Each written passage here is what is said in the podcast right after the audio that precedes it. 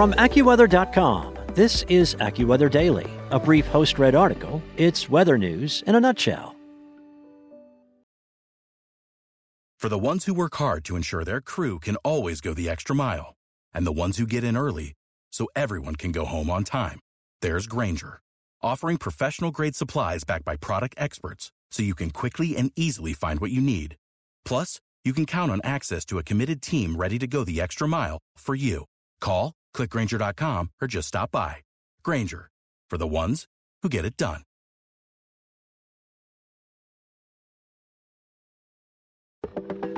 From AccuWeather dot com, this is AccuWeather Daily, a brief host-read article. It's weather news in a nutshell. Today is Thursday, April first. AccuWeather's twenty twenty-one Atlantic Hurricane Season Forecast by Kevin Byrne. Although spring is just in its infancy, a group of AccuWeather meteorologists has been focusing on a different time of year, hurricane season. And based on current weather data as well as long-range climate clues, the forecasters are urging residents in traditional hurricane-prone areas of the United States to make their preparations now. So, what does the twenty twenty-one season have in store? According to AccuWeather forecasters, another busy year is in the cards, albeit one that will turn out a bit less hectic than twenty twenty's non-stop season. The twenty twenty Atlantic hurricane season was like no other. Not only did it produce thirty named storms, the most on record, but the United States suffered twelve direct strikes, smashing the previous record of nine from nineteen sixteen. Forecasters had to turn to the rarely used Greek alphabet for only the second time in history to name tropical systems. AccuWeather's team of tropical weather experts, led by veteran meteorologist Dan Kottlowski, predicts that the twenty twenty-one Atlantic hurricane season will result in sixteen to twenty named storms, including seven to ten hurricanes. Of the storms projected to reach hurricane strength, three to five are predicted to become major hurricanes, Category three or higher storms that have maximum sustained winds of one hundred eleven miles per hour or greater. New research published earlier this year from University of Miami researcher Brian McNoldy found that there is a new normal for named tropical systems in the Atlantic based on a thirty-year average from nineteen ninety-one to twenty twenty. AccuWeather's forecast, when compared to that thirty-year average, indicates that twenty twenty-one is expected to be an above-normal season for tropical activity in the Atlantic. A normal season is considered to have fourteen storms, seven hurricanes, and three major hurricanes. Last year, thirteen hurricanes formed, and six of those reached the major hurricane threshold. In terms of the number of storms that will directly impact the mainland U S, Puerto Rico, and the U S. Virgin Islands, three to five are expected, according to Kotlowski's team. The annual average number of direct impacts is three and a half. Current indications are this will be another above-normal season, said Kottlowski, who is in his forty-fifth year of issuing forecasts for AccuWeather. This can translate into high impacts on the United States. To come up with the forecast, Kottlowski and his team examined current weather patterns, then studied long-range climate models to make a determination about what will happen during the heart of the season in August, September, and early October. There are several key factors that will influence the upcoming season. La Niña, or no La Niña? That is the question.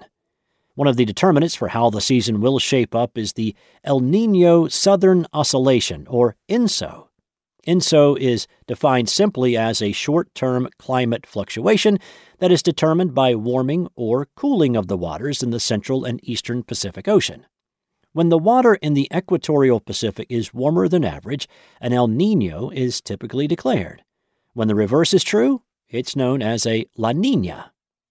Current forecasts are calling for the existing La Niña pattern to shift to an ENSO neutral phase by the late spring or early summer, which means water temperatures in this zone of the Pacific will be closer to average. The big question at this time is whether or not the pattern shifts back to a La Niña by the latter part of the hurricane season, according to Kottlowski. If that happens, that could certainly increase the chance that we could see more than twenty storms, he said. But what does the water temperature in part of the Pacific have to do with the Atlantic hurricane season? During La Niña patterns, wind shear becomes less prevalent in the atmosphere over the Atlantic. Vertical wind shear is one of the biggest inhibitors of development for tropical systems. When there is less wind shear in the atmosphere, storms can develop with less obstruction. La Niña conditions were present during the height of twenty twenty's prolific season. If La Niña returns and more than twenty-one tropical storms develop, there could be a new first for the Atlantic. Previously, if twenty-two named storms formed in one season, which only happened in two hyperactive years, two thousand five and twenty twenty, Greek letters were used to name tropical cyclones. The World Meteorological Organization announced in March that a supplemental name list will now be used once the designated list is exhausted. Water temperatures in the Atlantic are already above normal. Troubling signs are already emerging in the western Atlantic. According to Kottlowski, sea surface temperatures, or S S Ts, are above normal in the northern and central Gulf of Mexico. Waters in much of the Caribbean and tropical Atlantic are also warmer than normal, or around normal. As of March twenty-ninth, water temperatures off Key West, Florida, were around eighty-one point five degrees Fahrenheit, which is about five degrees above normal. Yet, that remains a far cry from March twenty-ninth, twenty twenty, when the water temperature was eighty-seven point eight degrees in the area. The one exception is the western Gulf of Mexico, where water temperatures at the end of March were cooler than normal, due to the historic Arctic outbreak across the South in February. However, those water temperatures are expected to increase by the time the season begins. The official start date to the Atlantic season is June first, but in recent years, named storms have become common in May and even as early as April. Kottlowski said that based on current trends and the warm waters in the primary tropical breeding grounds of the Atlantic, he expects a higher-than-normal chance of a preseason storm to develop this year. Our biggest concern is the fact that water temperatures across the Atlantic are already warmer than normal over a larger part of the basin, Kottlowski said, adding that it won't take much to make those water temperatures go even higher through the summer and into the peak of the season. S S Ts were above normal for the entirety of the twenty twenty tropical season. Since twenty ten, seven Atlantic hurricane seasons have had at least one storm form before the June first start date. The last season without any preseason tropical development was twenty fourteen. Because of this trend of frequent preseason storms, the National Hurricane Center is considering moving the official start date to May fifteenth in future years. Studying the past to predict the future. The high end of AccuWeather's forecast for direct strikes on the U S is five this year. In twenty twenty, five landfalling storms struck Louisiana alone. In fact, southwestern Louisiana was the site of nearly identical landfalls from Category four Hurricane Laura in August and Category two Hurricane Delta in October. The Gulf Coast was a frequent target last year, with a barrage of storms unloading on areas from southern Texas to northern Florida. One of the reasons storms kept churning into the Gulf of Mexico was the strength and position of the Bermuda High. This high-pressure area was strong last year and helped force more storms away from the eastern seaboard and into the Caribbean and the Gulf of Mexico. This season, AccuWeather meteorologists believe the Bermuda High will not maintain its strength as frequently as it did in twenty twenty, and they don't expect it to dig as far south into the Gulf of Mexico and Caribbean. This will promote a greater chance of storms to recurve through the western Atlantic and toward the eastern seaboard, according to Kottlowski. Recurving storms in the Atlantic have a greater chance of impacting the east coast, whether through higher-than-normal surf or landfalls along the coastline, he explained. Analog years serve as another data point to reference when piecing together a forecast for an entire hurricane season. Analog years are past years that have weather similar to current and projected weather patterns. Forecasters will often use analog years as a way to determine future trends and predict which parts of the United States could have a high risk. Several past hurricane seasons that the forecaster studied when generating this forecast were nineteen ninety-six, two thousand one, and two thousand twelve. Based on climate data from those years and similar seasons, the areas at greater risk for direct impacts from hurricanes or tropical storms are the western and northern Gulf of Mexico, all of Florida, and along the North Carolina coast, AccuWeather meteorologists say.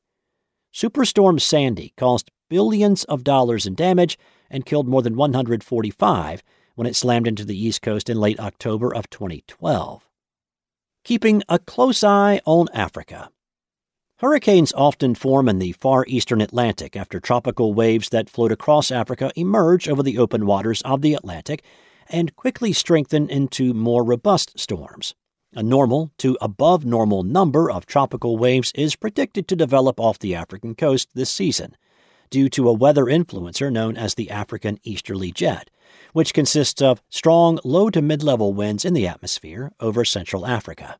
Development is often hindered earlier in tropical seasons due to the presence of dry air and dust that makes their way over the open Atlantic from the Sahara Desert. That is expected to be the case in twenty twenty-one as well, Kottlowski said. However, by the peak of the season, the dry air and dust will become less common, which should allow for more tropical development. How intense could this be? Accumulated cyclone energy, or ACE, is a metric meteorologists use to determine how intense the year is for a particular tropical basin. Although twenty twenty was busier than any other season on record, it wasn't the most intense hurricane season. It produced an ACE value of one hundred eighty-two, which is less than the twenty seventeen season's total of two hundred twenty-five and the whopping two hundred forty-five from the two thousand five season, according to records kept by Colorado State University researchers. For twenty twenty-one, AccuWeather forecasters expect a slight above-normal season when it comes to intensity. An ACE value of one hundred twenty to one hundred sixty is predicted. The thirty-year average for Atlantic seasons is one hundred twenty-three. ACE doesn't necessarily tell the whole story, Kottlowski cautioned. Just because a season has a lower ACE value than another, that doesn't necessarily mean storms will be less damaging to the United States. The time is now for you to plan. While there are still two months to go until the official start of the Atlantic hurricane season, Kottlowski says now is the time for residents of hurricane-prone regions to formulate a hurricane safety plan and study up on evacuation routes and nearby shelters. It doesn't take a major hurricane to cause life-altering damage to a person's property. Even a slow-moving tropical storm has the potential to dump feet of rain and trigger life-threatening flooding. The season doesn't officially end until November thirtieth, and twenty twenty is a good reminder of that. Hurricanes Delta and Zeta both struck the Louisiana coast last October. However, tropical activity persisted all the way into mid-November last season as Central America was struck by two major hurricanes, Eta and Iota, within the span of two weeks. Please educate yourself now, Kottlowski said when asked what message was important to convey to people living in hurricane-prone locations. Another issue that we will face still is the COVID nineteen pandemic, he said. This is still going to cause major concerns for evacuation centers. Don't wait until August or September, during the heart of the hurricane season, to figure out what you're going to do. The time is now for you to plan. That's all for today. For your local weather at your fingertips, download the AccuWeather app or head to AccuWeather dot com. Save big money on everything for your next project at Menards. Spring is here, making it the perfect time for outdoor projects. Suncast storage sheds are an excellent solution for protecting outdoor lawn and gardening tools. They're easy to assemble, and the all-weather construction provides water resistance and U V protection. Save big on Suncast storage sheds. View our selection of Suncast products today in store and on Menards dot com. Save big.